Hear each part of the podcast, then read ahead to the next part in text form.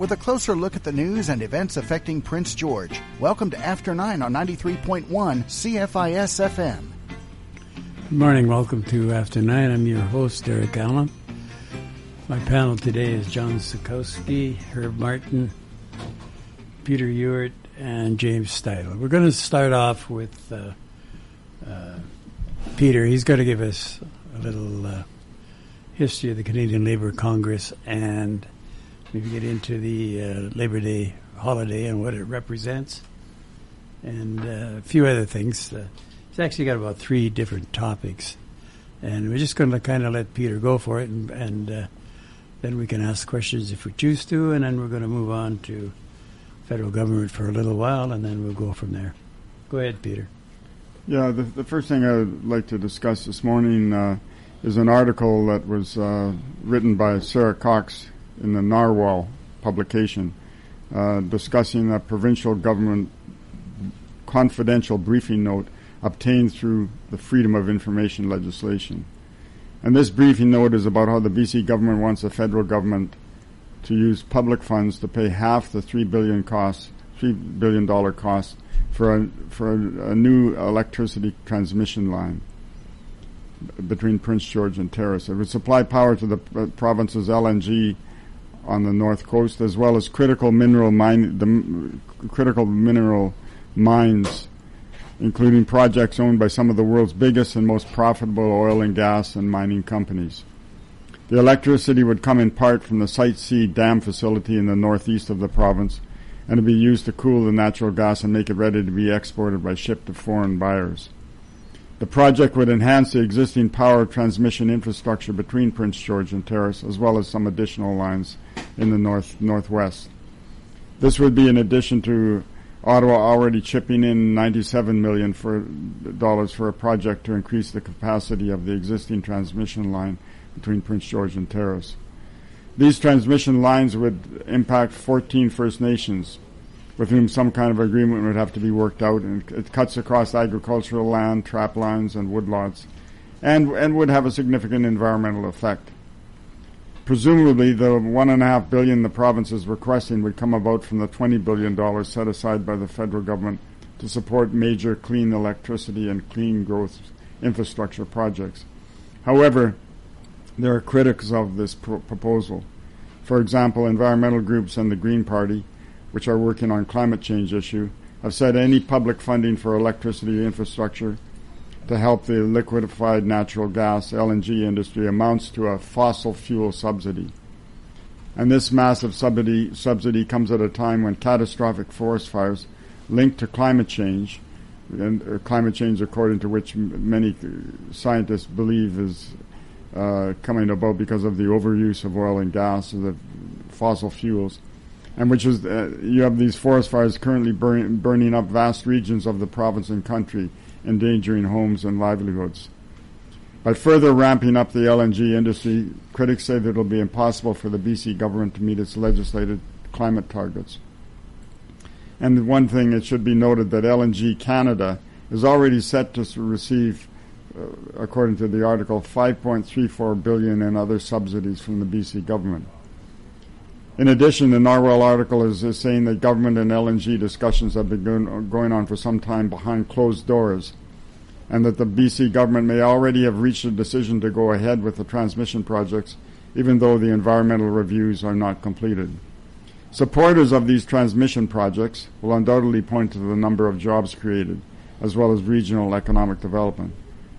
Critics will say that this is just one more example of governments handing over billions of dollars of public funds to multinational corporations with little economic benefits and a big cost to the environment. In other words, we're not getting a good deal the way things are going. They will uh, also undoubtedly argue that there's far too much secrecy associated with the transmission projects, as well as the, whole thing with Site C itself, with the public and communities left out in the cold in terms of decision making. In any case, this is an issue coming down the pike. There's just some preliminary comments. In the weeks to come, I'm sure we'll have more to say about this whole issue. Yeah, for sure. The uh, I don't think we'll get into it today unless we run out of things to talk about. But uh, these things don't just happen. You know, the sun didn't shine on something on a log and it started to grow. They've been working on this for a number of years. We didn't even get around to discussing why BC Hydro's forecast on the needs of electricity was short by three years. They're going to run out of electricity three years sooner than they said they would. A lot of this stuff they know, it just never goes public. And our elected representatives don't seem to know. The only thing they seem to know about BC Hydro is if they turn the switch, the light comes on. And we never we never get any discussion from them about what's going on, what they think should be going on, why it's going on. Like what's their job in Victoria is just to you know, find out what the uh, cost of an airplane ticket is back to Prince George. I don't know. I don't hear anything from governments, and uh, uh, I think they should maybe have a, a, meeting once every couple of months and tell us what's going on. Anyway, we'll move off from there and uh, get into Peter. You want to go to the labor thing? Uh, sure. Yeah. Uh, what's coming up is the 2023 annual Labor Day March and Celebration in Prince George. Everyone is invited to this march and celebration on um, September 4th uh, in Canada Games Plaza, and it's going to feature a short march through downtown at the, uh, starting at 10 10:30 a.m. Followed at 12 noon by a celebration at the pa- plaza, which will include speakers, music, lots of free food, games for kids, display booths, and other activities.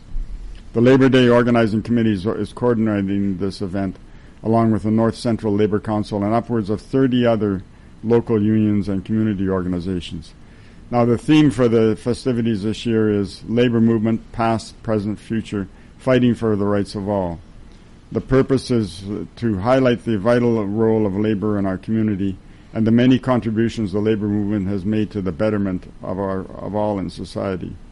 These include fighting for the eight-hour day and child labor laws, restricting child labor, improve safety standards both in the workplace and community, maternity leave, pay equity, public education for all, old age pensions, ending job discrimination, many other rights and achievements. And the struggle goes on today.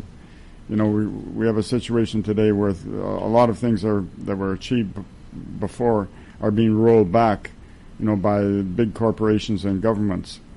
But in any case, um, invite everyone to come out in the community to come out so that everyone, kids, adults, pensioners, families, are welcome to come to the Canada Games Plaza on, on September 4th. Have lots of fun, enjoy some free food and entertainment, and everyone is welcome. Food's going to consist of barbecued hot dogs, snow, snow cones, po- popcorn, juice, candy, and other treats. And lots of fun for kids, including the inflatable bouncy castle, face painting, Fort George, little min- miniature railway, railway petting farm, and other activities. Entertainment is going to include the, the local band Cottonwood, along with Kevin Hutchins and other local musicians. So, just one of the interesting things about um, Labor Day in Prince George. It's one of the largest, uh, in the last several years, has been one of the largest attended in the province and the country, with upwards of 1,500 to 2,000 people attending. So, uh, similar numbers expected this year. For further information uh, about uh, Labor Day, people can contact Matt Baker at uh, 250-563-3669 or mbaker at iuoe115.ca. Look forward to seeing everyone out. Okay, thanks, Peter. I'm sure people got all that, got the phone number, and picked up on that one phrase about free. That'll get your crowds up. And uh, I just wondering, am I allowed to pay or do I have to go for free? Anyway. Yeah, yeah, no, it's it's enforced freedom here. Oh, okay. so we'll move on. You've got another one you want to do there, Peter, while you're on? Oh, okay. Just hold on a sec here.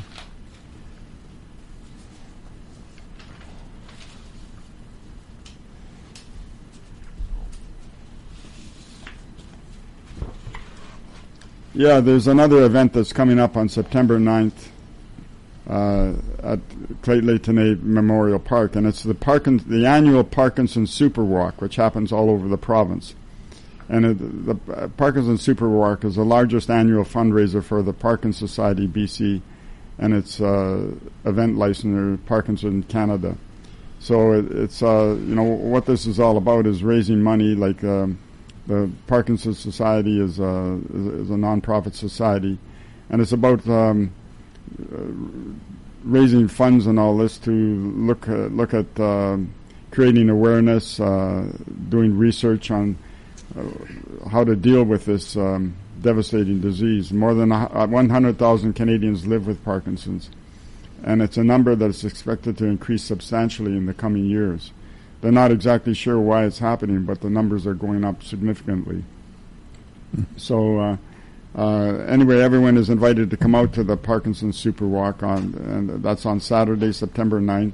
Register start, registration starts at 11:30 a.m. And for all those who want to register or donate to the Parkinson Super Walk, it's a it's a good cause. Um, th- they can uh, visit uh, parkinson.bc.ca slash superwalk. Okay, so there we have it. Canadian Labour Congress, Parkinson's, and uh, what was the first one again, Peter? Oh yeah, Canadian. Yeah, the Canadian Labour Congress, and of course the holiday. So we're going to swing over a bit now. I think we'll go to uh, James. You wanted to talk, James, about your circular society or uh, whatever you call it, and what was the other one? Bears. You want to talk about bears or two bears? Yeah, I don't know what's the what's the panel want to talk about here. There's a net, there's a new article in the Citizen today about um, there, uh, the provincial wildlife guys were talking about uh, all the bears in town. I don't know if you guys want to talk about that, but sure, go for it. We should one, talk about it. One of the things. Oh, uh, speaking of which, I was on on my ladder there last night painting uh, painting my barn, and uh, you should have seen the size of this bear that comes by. Right under, he didn't see where I was. He he came very close to where uh, I was, right above him. Biggest bear I've ever seen, huge. And uh, I yelled at him, and he didn't uh, didn't pay me any attention. Usually I can scare those guys off, but not this one. So mm-hmm. careful out there, folks. So yeah, I was reading this article, and the biologist said there was lots of berries around for these bears. There's no shortage of food, and I was like, what What the heck are these guys thinking? Like man, it's it's been the worst berry crop I think I've ever seen.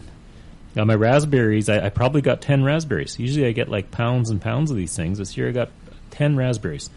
Uh, the blueberries, I, have I've seen nothing out there for these things. Uh, the Saskatoons, we did have a decent Saskatoon uh, run, but it seems like they got this fungus real quick, and they all kind of rotted away.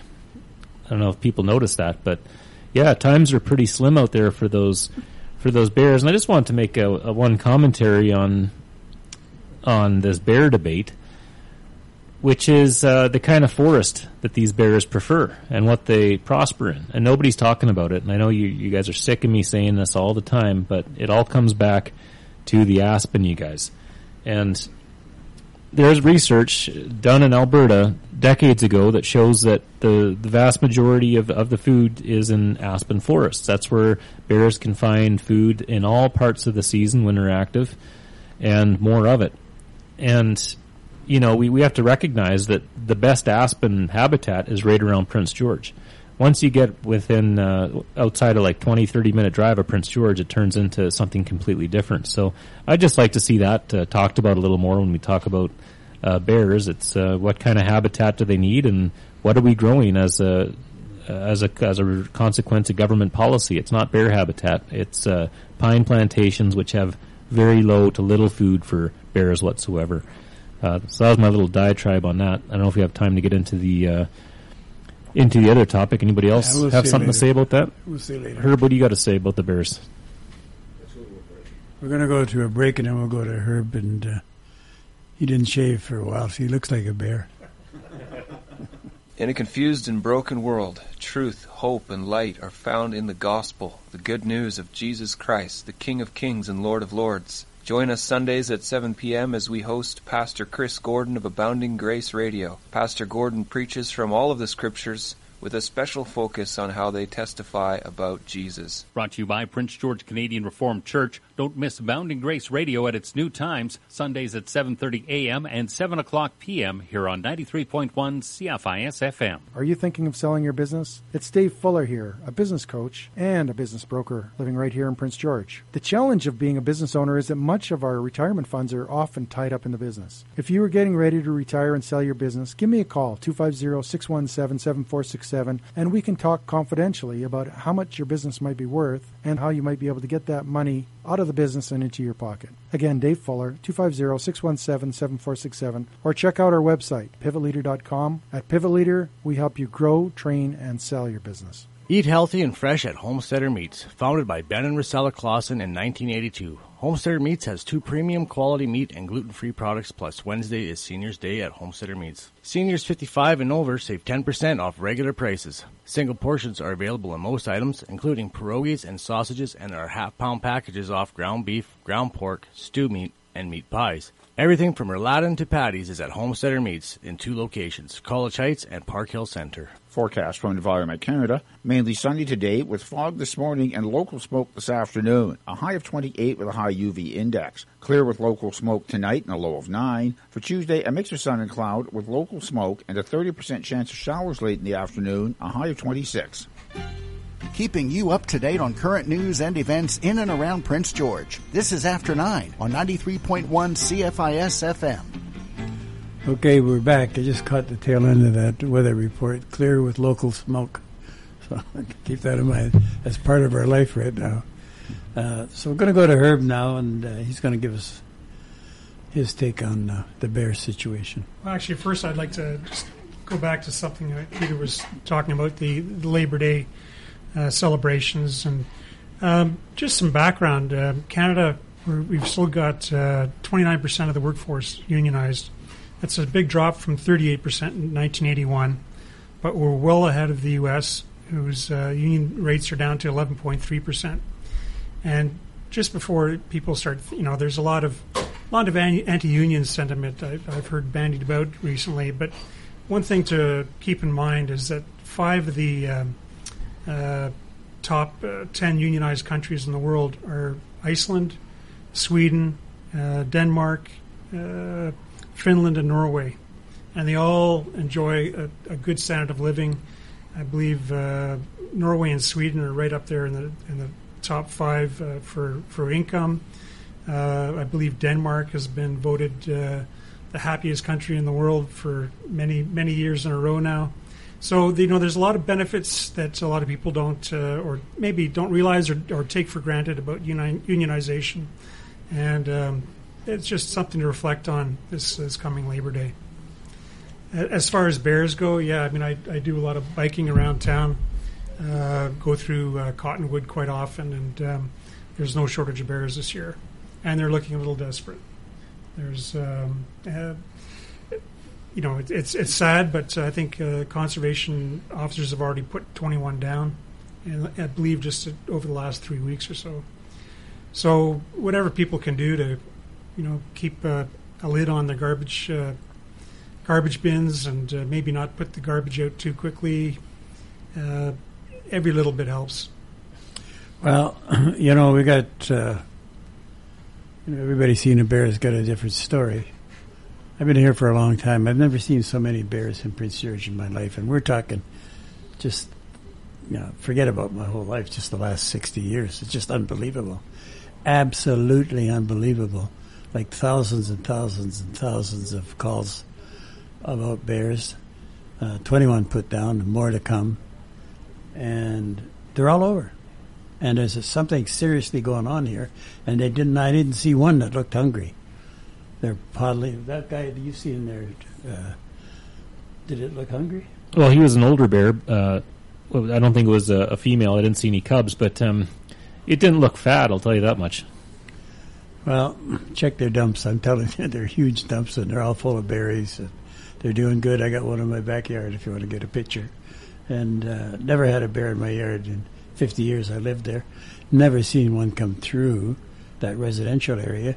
Seen at least five or six in the last couple of weeks, and they're all over. That's just the ones I seen. And they're getting down into the parks. They're getting down into the schoolyards. I went down past Duchess Park the other day, and right in front of the playground there, great big bear dump. You know, this is serious. You know, there's something serious going on here. So what's chasing? You think it's garbage? I just checked this morning driving around. There's not a garbage can tipped over anywhere in, in that area. Well, I, I, I, I, drove out. Uh, I was out on Chief Lake Road yesterday. I went down the Paradise Road there, uh, south uh, off of Chief Lake, And man, there's like a lot of fresh clear cuts for developments down there. There's like, they must have clear cut 20, 30 acres, uh, huge lots. Like they just clear cut the whole works for these huge monster homes. You know, and that's kind of happening all over on that side of town. Uh, a lot of people are doing private logging right now if they do have timber. So I mean, there is a lot of development and, and disturbance of forest going on within within or very close to city limits. I, I think that's not and and the stuff that happened down on the Fraser River down, uh, you know, Bear Meadows there by College Heights. So we're we're going into this, these uh, bear habitats all over the place, and like I mentioned, this is good bear habitat around town, and we're cutting that down. So maybe maybe this is a, a result of that as well. I think we have to look at uh, clear cuts for sure. We have to look at forest fires for sure. We have to look at uh, uh, their natural their natural area. They're being apparently chased out of there by grizzly bears, and the grizzly bear gives you a simple choice: leave it or I'll kill you. Maybe I'll kill you and eat you anyway for the bears. So they get out of there pretty fast. We also have the the only dump we have now is probably like uh, Leavenworth Prison or something. Only it's designed to keep the bears out, not allow them to get in.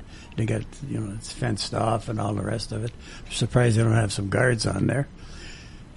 so when they run out of all the options, the only one left is come to town because we've eliminated all the other ones. So we've got high priced help and conservation and the rest of it. How come nobody can do some tracking and find out just what's going on? It's it's a phenomena. It's it's really different than it's ever been, and the numbers are really different than they've ever been. And somebody should be explaining what's going on here, and what are we going to do about it? What do you think, John? Yeah, I think uh, maybe having a chat with uh, the conservation office and finding out if there's been a if the, the change in the habitat, the, the logging and the clear cutting in, in the residential development areas, that's probably you know disturbing den sites. Uh, well, you mess with their food, they're going to come out in the open. So uh, I think that's probably has something to do with it. We've also had fairly mild winters the last few, so uh, that's caused their cycles to be disruptive as well. So it's a hard call. Yeah, and the other one I think is the uh, I keep forgetting what what I was going to say, but the uh, um, Smoke. ah, no, it's not the smoke, although I'm sure that's part of it. Well, drought is, is, is definitely a contributor. I, I mean, I, I, I do some mountain biking through the through the trails around uh, university, and the uh, the berries are definitely way way down. So it's uh, and and everything everything looks pretty dry. Yeah, So now, I'm sure but, that's part but, of but at the beginning, like uh, especially the Saskatoons, I never seen so many Saskatoons in my life as this year. It was a bumper crop, and and somebody was talking about raspberries. They don't eat raspberries. Well, they do, I guess. So they get hungry enough. But they're in my yard. Didn't eat any raspberries. Didn't eat any, not very healthy looking corn that was in the uh, in the uh, garden. Didn't touch What- that. Anybody see any blueberries out there? I haven't been out that much this year to see. I saw blueberries, some at. Save On, but yeah, no, no, not out in the woods. No. Yeah, it's it's hurting. Yeah, there's there's no blueberries. Yeah, well, some people say when they're out looking for mushrooms, they see a lot of blueberries, but they're mostly gone now because the bears ate them all. So it just depends where you're at What what and what what's happening. what what was a bumper crop this year was apples on, Yeah. on local trees. Like I've never seen my apples do so good as this year. So that might you know a lot of apple trees are in the urban areas. That might also be uh, one of the things is some of one of the best crops is your apple trees in your backyard. So But but no bears in the apple trees.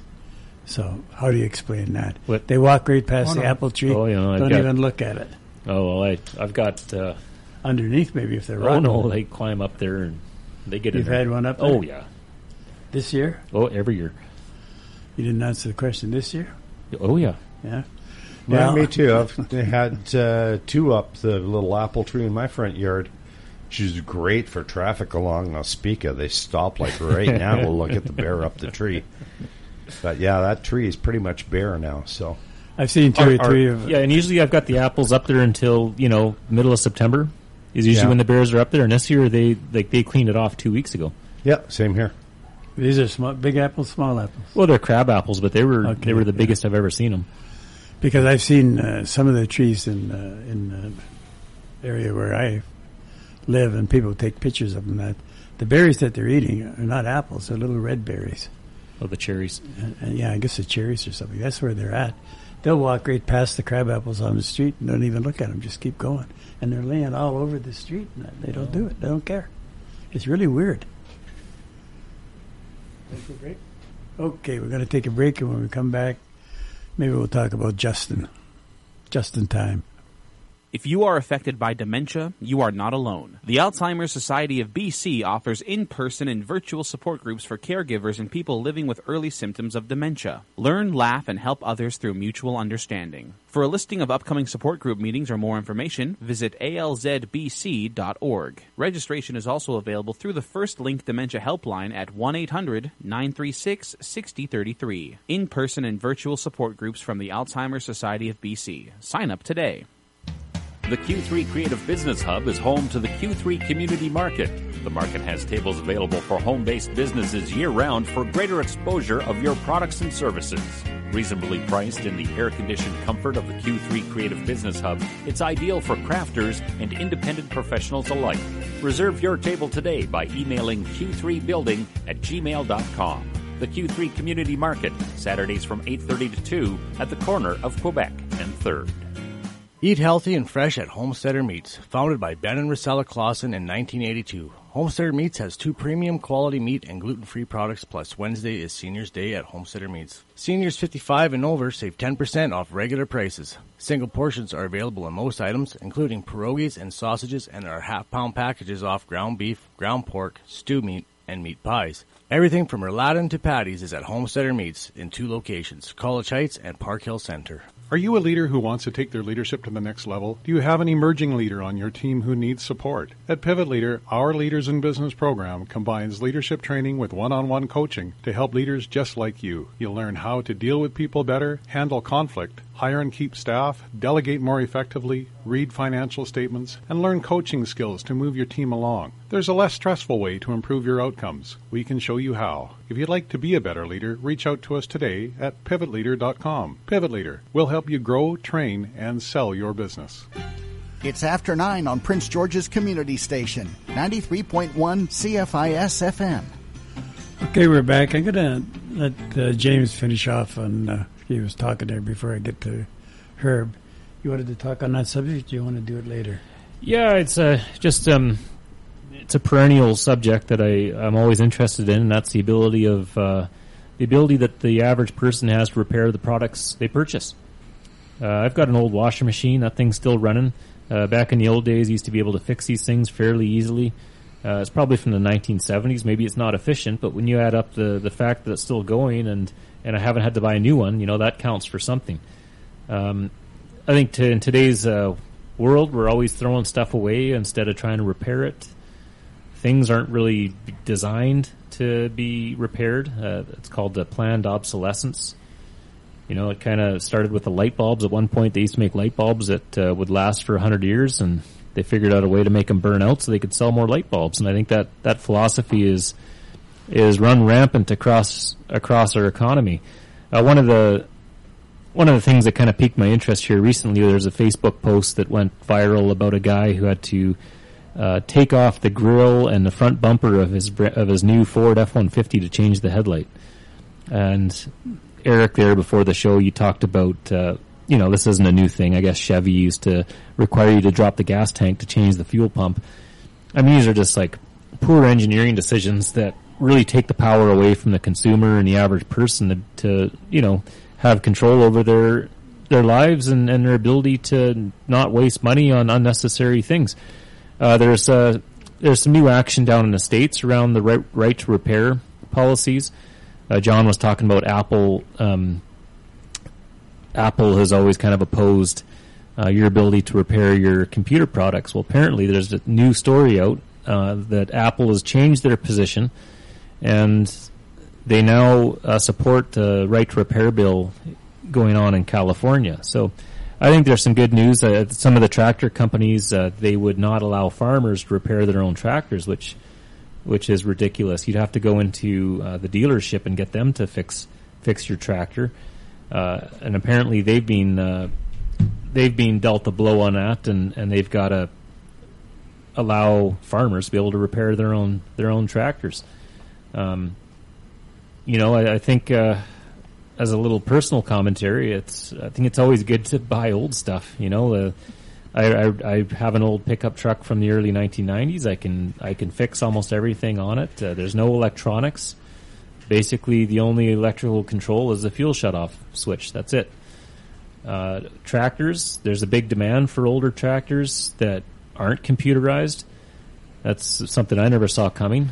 I mean, if you've got an old tractor that's all iron and, and very simple electronics, you can keep keep those things going indefinitely. And now there's a, a big market for those old tractors because all this new junk is just breaking down and nobody can can fix it. I mean, I think there's there's something to be said for these these these old ways of going about things and, and having things that you can repair. I mean, we could go on and on about this and, and talk about it for for the whole rest of the show. Uh, I don't know how much how much more we going to want to go on here, Eric. But there is that uh, what was that cooking implement that that that crock pot? It was a hot pot. No, thing. the Instapot. The Instapot. That, that was a, a really good example there. They went out of business, uh, or they got sold to some big corporate agglomerate, and they realized nobody was buying new Instapots because they don't weren't breaking down. That's right. They were. It well, was if you build it right the first time, then chances are good it'll last you, right? It's uh, let's hit a, a topic close to home for people in Prince George. How about that high efficiency or mid efficiency furnace you just bought? Yeah, you turn around, you replace your furnace. That's the big push for high efficiency or mid efficiency. So you you drop six grand, you put it in this fancy new furnace. Twenty four months, it calves. That circuit board in there is fifteen hundred bucks to replace it. Now, uh, you know, we're talking uh, you know, late November in the month, and it's cold. Fifteen hundred bucks right now is a punch to anybody. So, you know, there's nothing wrong with the, the mid efficiency older furnaces that had a standing pilot. Change it to an automatic pilot. This is the whole thing with right to repair. You have to call in a technician to deal with a circuit board that any anybody can change. I think that's that's unrealistic. Mm-hmm. So that you know, and, and those are all valid arguments. The other side of that argument is that if it lasts forever, you lose your job. You know, a lot of people get out of. They don't sell anymore. They don't manufacture anymore. A lot of your manufacturing companies shut down. You you lose hundreds of thousands of jobs because that's where people work making this stuff, and they want you to throw it away as quickly as you can, or they get laid off. So it's a catch twenty two. What do you think, Peter? Uh, well, yeah, no, there is a problem there. Like the, the part of the problem is that the overall economy is uh, based on serving private interests, right? And the you know the, the the big companies and all this, they want to have captive consumers, right? You know, from that point of view, right? They, want uh, if there's any problem with a product that you've bought and all this, they want you to have to go to them and uh, pay their rates. So it, it is a it, it is a fundamental problem that keeps reoccurring, right? Is uh, uh, we have this economy that's based on making maximum profit for private interests, compared to the whole issue of uh, of the needs of people, uh, of the vast majority of people. You know, so that's a that's a contradiction that uh, uh, you, you keep seeing emerge again and again. Yeah, so and you can't rely on mass transit because you know the people that use mass transit as a general rule don't own cars, so they don't even come into the equation. But the people that do, if you go down to Vancouver and uh, look at the HOV line, it's usually empty because you can't go on there with one person to a car. And you look at the other lines, and they're all full of fancy cars, one person, and they're really concerned about pollution. That's why the HOV line is empty because nobody really cares about that. It's all BC Transit and building bridges and that type of thing. That's what it's all about. The rest of it's flim flam. We live in a flim flam country, and if you want to know something, they give you a bunch of flim flam, and you walk away figuring you learned something. You learn nothing. We're talking here today about, or we're going to try to get into it about seniors or something. Just as an aside,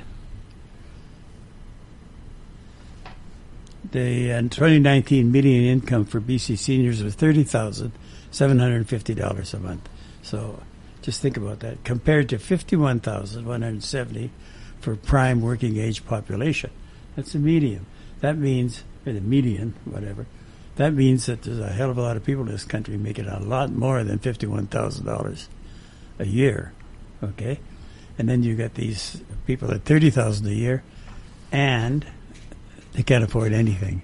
And if you look in the Citizen today, you'll see that just about every service that we have in Prince George is going to be increased over the next four or five years. It's just unbelievable. And you can go in that paper from one end to the next, and if you find something that even indicates that they might be thinking about reducing anywhere, I'd like to see it because I don't think the reduction is in their vocabulary. We're going to go for a break now, and then we're going to go and maybe go for Justin.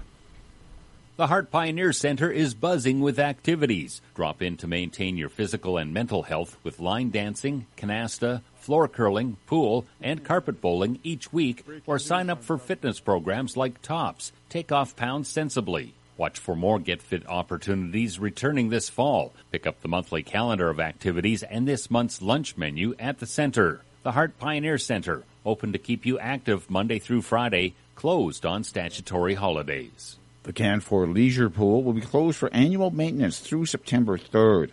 The maintenance closure has been scheduled prior to the pool's November anniversary date to allow warranty and outstanding building completion items to be resolved. During the closure, swimming lessons will be held at the Prince George Aquatic Center. The Aquatic Center will be closed for its annual maintenance from September 4th to October 9th. The Canfor Leisure Pool is scheduled to reopen September 4th. Prince George based artist Emily Watson takes you on an uncanny road trip along Highway 16 with Up Around the Bend at Two Rivers Gallery. On through October 1st, Up Around the Bend explores the transitional space between the urban and the wild, considering the complicated presence of humanity within the natural world, and takes a new approach to the tradition of Canadian landscape painting. Check out Up Around the Bend through October 1st at Two Rivers Gallery, where creativity flows in Canada Games Plaza. Forecast from Environment Canada. Mainly sunny today with fog this morning and local smoke this afternoon. A high of 28 with a high UV index. Clear with local smoke tonight and a low of 9. For Tuesday, a mix of sun and cloud with local smoke and a 30% chance of showers late in the afternoon. A high of 26. Featuring the people who make things happen in Prince George. You're listening to After 9 on 93.1 CFIS FM. Okay, we're back, and we're going to just. Uh, I was looking at a headline here. Justin Trudeau should step down before next election. Majority of survey respondents say so. That's kind of interesting. The uh, so I, I'm just going to do a little crystal ball thing. Each one of us can sort of give their take on whether they agree or disagree that he should get out of there, and if he does, what happens, and if he doesn't, what happens. So we're going to start with Herb. Well, you know, every at the end of every summer, you know, people in Toronto seem to get pretty excited about the uh, outlook for the Leafs. They get they get very hopeful, and about every second summer, conservatives start to get pretty excited about the uh, the outlook for uh, the Conservative Party. And the last time that the uh, Leafs or the uh, Conservatives have been uh, this high in the polls was with um, O'Toole. Uh, he exactly he almost had exactly the same position in the polls as uh, Poilievre has now, uh, approaching forty percent, and um, conservatives are delighted, even though forty percent uh, it's nip and tuck if they might get a majority, probably not. So I don't know. Been here, you know, been there and and, and done that uh, a number of times now, and um, uh, look, it's the next election could be as late as October 20th um, uh, of 25. So it's more than two years away. And there's an old saying in politics that uh, a year is an eternity. And Justin's got two. So I, I imagine he's going to, you know, try and do whatever he can to improve his poll numbers in the next year or so. Uh, if things don't work out, he probably will step down and uh, pave the way for. Um, I would imagine Freeland or um, maybe Anita Anand or uh, Mark Carney. So you know this is uh, it's too early to tell. You know, and, and you know conservatives are, are, pumping a lot of money into uh, advertisements at the moment, and I really don't know why because I can't I can't see uh, anyone calling an election very soon at all. Peter. Uh, yeah, well, I think that the, you know what what's going against uh, Trudeau is the whole you know simmering economic issues that are uh, uh, affecting a lot of people right now, especially inflation. uh, You know, when they go to the store and, and so on, or when they try to buy a house or or they, they try to rent a place or whatever, and that's that's ongoing. That's continuing on there. So I think that that that's not going to go away in any sort of way. But ultimately, like who makes the decisions usually in el- elections in, in Canada and, and, and the U.S. and all this? It's, it's the big business oligarchs who ultimately will decide whether they want to change the horses. You know, like they, uh, they work on the BlackRock or, or, or Black Horse, White Horse uh, principle, right? You know, where you you know they'll put in place uh, someone like uh, Trudeau for a period of time, but as soon as he gets discredited, they'll bring another horse in. You know the the uh, Poilievre whatever, right? But uh, uh, ultimately, uh, that's part of the problem with the whole electoral system and how it works and all that. Is that fundamentally it's the oligarchs and the media and the big business and so on who uh, they they work out who who they want to uh, which horse they want to back and they operate on the basis of uh, the one who's able to uh, ba- basically bring the people along with them or, or confuse people enough uh, in terms of what's going on with the economy. Okay, just to uh, touch on Herb's deal there, the Leafs haven't won for quite a while, but they still have the biggest fan base in hockey ever, and have it every year, and they have more money than any other hockey team. And the same for the Conservatives; they have no problem collecting money, and that's from individual donors. Don't get confused with the oligarchs or something, because I don't think they donate very much, but individual donors uh, donate to the Conservative Party almost twice as much as they do to the Liberals. So there's lots of dynamics here. Yeah, but uh, You you, know. know, like like the Leafs, the Conservatives have a hard time winning, right? Well, but the thing is, thing is, there's still half the country waiting for the Leafs to win. They haven't given no, up. no, no, no. They're they're Eh? only shooting at forty percent at the moment. So John, you want to say something on this subject? Well, um, I'm looking forward to a change. Uh, we can't keep going the way we're going, so we'll have to see where it goes once uh, we get a little closer to uh, an election call. I'm not going to go with uh, Herb's forecast. I think we'll be in an election before the year's over, within a year. I just got a sense that the, the NDP and the Liberals have to define who they are or join together. You know, this BS pretending there's two different parties. It's not going to last forever. They're either going to have to stand up and be counted or become one party, and then it changes the dynamic. So, and I'm sure that the NDP don't want to be absor- absorbed by the uh, Liberals. So, James. Yeah, I, I agree with uh, with Peter's assessment there. It's it's uh, it's big money that determines the leader, and I think Trudeau's uh, done well to to keep the big money interests in this country uh, behind him. You know, let's just keep shoveling more money over to that uh, TMX pipeline there. What are we up to now? Thirty billion.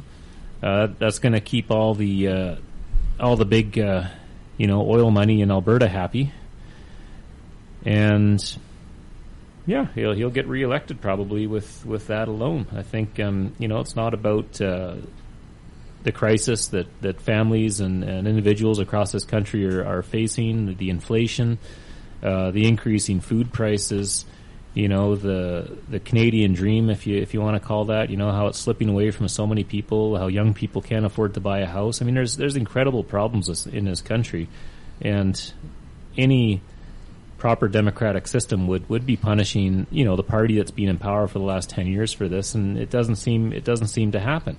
You know all of these all of these everyday crises that people are facing, yeah, they're not getting they're not getting the light of day. Like people aren't really hearing about it, but th- there's this huge undercurrent of desperation in this country, and somebody's got to got to deal with it. Now, the, now the one thing the conservatives have in their corner is that you know, you talk to conservative supporters here in, in Prince George, they really feel that the conservatives are this outsider party that'll that'll stick it to these these big oligarch uh, billionaire interests. Um, and I don't I don't really see that. Uh, and, and Paul Poilievre has has said some stuff to that effect. You know about. Uh, about how these billionaires are kind of a failure of the economic system, but I, I highly doubt that the conservatives are going to go in there and deal with this problem properly. I think it's it's just like Peter says, it's it's the same. Uh, it's the same uh, interests that are going to be supported by, by the by the political party, and, and the average person is going to keep will will keep uh, suffering under the current system. Well, I think we've, we have to. I think we have to go to a break, so we'll be back here shortly. The Prince George Council of Seniors is looking for volunteers for its friendly phone call program to reach out weekly to lonely and shut in seniors. It doesn't take much to be a social line volunteer. All you need is a cheerful manner on the phone and pass a criminal record check. For more information or to volunteer for the PGCOS friendly phone call program, contact Wendy by emailing hnc at pgcos.ca or call 250-564-5888. How would you interpret famous paintings such as the Mona Lisa or the Scream? If you're between the ages of 10 and 18, the downtown branch of the public library is giving you a chance to find out. Tuesday, September 12th, is the next session of famous paintings when the library gives young people the opportunity to interpret the old masters in a new way at a free drop-in event. Famous Paintings, September 12th at the downtown branch of the Prince George Public Library from 1 to 2. Prince George RCMP has a new section on their website titled, Can You Identify These Individuals? It's a page you can visit to view surveillance photos of people suspected of committing a crime. It also includes contact information for reporting criminal activity to the RCMP or through Northern BC Crime Stoppers. Search for the Prince George RCMP homepage through the locations menu at rcmp-grc.gc.ca and see if you can identify the individuals today. The Prince George Hospice Palliative Care Society has grief support services. Their family grief program supports grieving children, youth, and caregivers through three separate groups, and there's a children's drop-in offered every Tuesday from 3 to 4:30. Adult support services include one-on-one, tea time for the soul, virtual grief support, and more. There's also a COVID long hauler program and coffee for the caregiver. Registration is required for all programs. For more information, visit the Hospice Society's website at pghpcs.ca. Thank you for tuning in and staying tuned to After 9 on 93.1 CFIS FM. Okay, we're back, and uh, we just finish off this Justin Trudeau thing. Uh, the country has a lot of problems.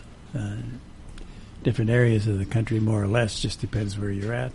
Depends on your, like I mentioned earlier, on your income. If you're a real high-paid union guy or something, or a high-paid government worker, not so bad. You know, you're getting 150000 or 90000 or $250,000 a year salary. You don't see it the same way as the seniors that go in the store. Now, the loaf of bread costs you the same, but the pain is different. One can hardly afford to pay for it, and the other one can't make up his mind whether he should get a dozen or just get six this week and six next week. So it all depends on your income and, and your earnings or whatever. But we move now into kind of a area of uh, people feel that they're entitled to these uh, high incomes. I mean, actually, if you want to get into the details of it, which I haven't got much, but they're actually causing part of the deflation or inflation that they're asking for increases to solve. So every time you give them another big increase in salary, we get inflation, and then they ask for more money because of inflation. So that's part of the insanity. The other part of the insanity is that people making forty and fifty thousand dollars a year are paying taxes to give people making ninety thousand dollars a year an increase in, in salary.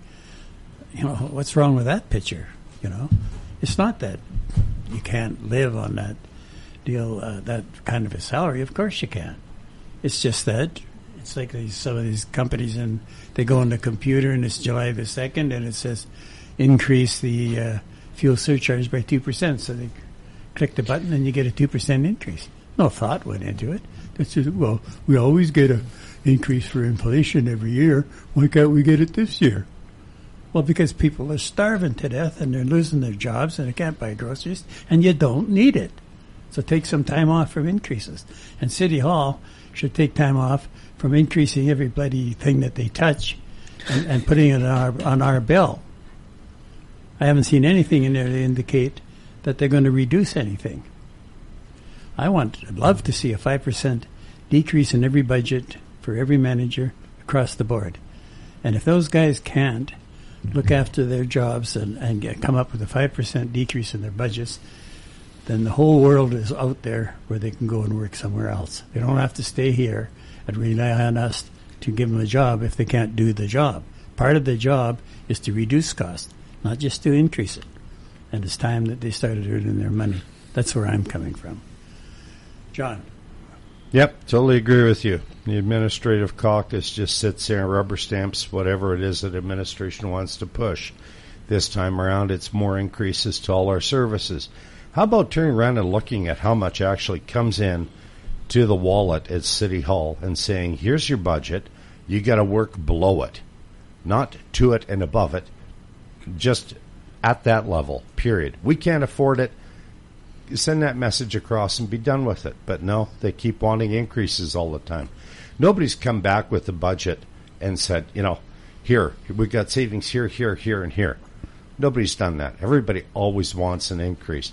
I thought maybe this time around with this council, they'd turn the budget back to them and say, do some cuts. I want to see some cuts, but we haven't seen that. So, you know, here we are. Just uh, before, just before we go to Peter and uh, James, I just want to say, you know, they we really have to open our eyes and look at what's going on around us. Some of these projects that we have planned downtown, the great downtown that everybody loves to spend money on, roughly within the next five years, we're looking at eighty million dollars, more or less, that they're going to spend down here. And this is at the same time that they're increasing all our costs for garbage removal and all the rest of it. Now, can we realistically really afford to spend those kind of dollars on recreation and at the same time put people in the poorhouse because they can't pay for their garbage to be picked up. There's something seriously wrong with what's going on in this city, and I am in 100% in favor of having an audit for the past 10 years to look into what's happened, how much money we spent, how much we lost on overruns, and when is it going to stop. And I, and I think that's what we're going to have to do if they don't do it on their own. Peter. Uh, yeah, no, I, I don't see workers as the the, the cause of uh, inflation, right? Like what, what instead we're having on an international scale as well as a national scale in the last several decades is a huge transfer of wealth uh, from ordinary people, whether they're workers or pensioners or whatever, to uh, you know the big corporations that, which are making uh, you know windfall profits in huge ways, and it's uh, unprecedented what's what's taking place. Uh, you know, so uh, as a result of all this, like a lot of things are coming to a head. You know, like whether it's in the economy with inflation and, and so on. But um, the old arrangements that were put in place after the Second World War by by governments and big business and all this, they're falling apart, and they're falling apart uh, on a national basis and as well as on international basis. You know, so w- what I think is important here when we when we look at things is not pointing finger, not pointing the fingers at each other, but uh, looking at the overall picture and who's who's benefiting from this. And we know who's benefiting from it in a big way is are the big multinational corporations which are roaming the world like pirates. Well, uh, that's, I'm sorry, oh. James. I just got to say that's that's fine, and I agree with you somewhat, Peter. But it's the big unions that are owning the shopping centers, and they got their money invested in all these big corporations that you're talking about, and now they're becoming, you know, the part of the big system. And uh, this idea that these poor unions are out there struggling doesn't exist anymore unless you happen to be the uh, United Food Workers or somebody like that that got the royal shaft. It's not happening. So go ahead. yeah, interesting fact. I just want to point this out is that uh, last year Canada was the second exported the, the second most uh, uh, crude oil of any country in the world after Russia, actually. And uh, last year, we um, did not make the top 15 exporters of refined oil products. In fact, we imported refined oil products. So that's something that uh, we, we need a national policy in this country. I don't see the Liberals or the Conservatives taking that on, and I don't see anyone taking on the corporations. Yeah, sorry, I just want to jump in on the on the local politics side of things here, and uh, I guess uh, I've got the, the last word here, and yeah, we're we're spending money like crazy. Yeah, you've got all these big global issues or whatever, but uh, you know we're going to be spending eighty million dollars on a, a, downtown revitalization project. I think people really need to take a look at this. I think a lot of it's unnecessary. I think uh, private enterprise, private land ownership. You know, those are the people who should be leading downtown redevelopment. Uh, I don't think uh, government big mega projects have really worked well in any urban centers as far as revitalizing that urban center. I wrote about this in a column uh, a, couple months ago. You know, you just end up getting uh, more kind of glitzy institutional architecture that doesn't uh, provide uh, interesting things for people to do and, and for businesses. So uh, I just wanted to like wrap it up with uh, with that comment. Okay, that's it. I want to thank everybody for listening. And uh, we won't have a show next Monday because of the holiday, so there is some good in these holidays. Labor Day, come out Labor for Day, Labor Day. Labor Day, we could uh, come out for it and get that free food. And uh, thanks for listening. Thanks to the panel, and we'll see you in a couple of weeks. After Nine is a weekday presentation of CFIS FM. After Nine is produced by Alan Wishart, Eric Allen, Kylie Lewis Holt, Darren Guess, Trudy Clausen, and Rez Krebs. Executive producer is Reg Fair with technical assistance from Stephen Smith.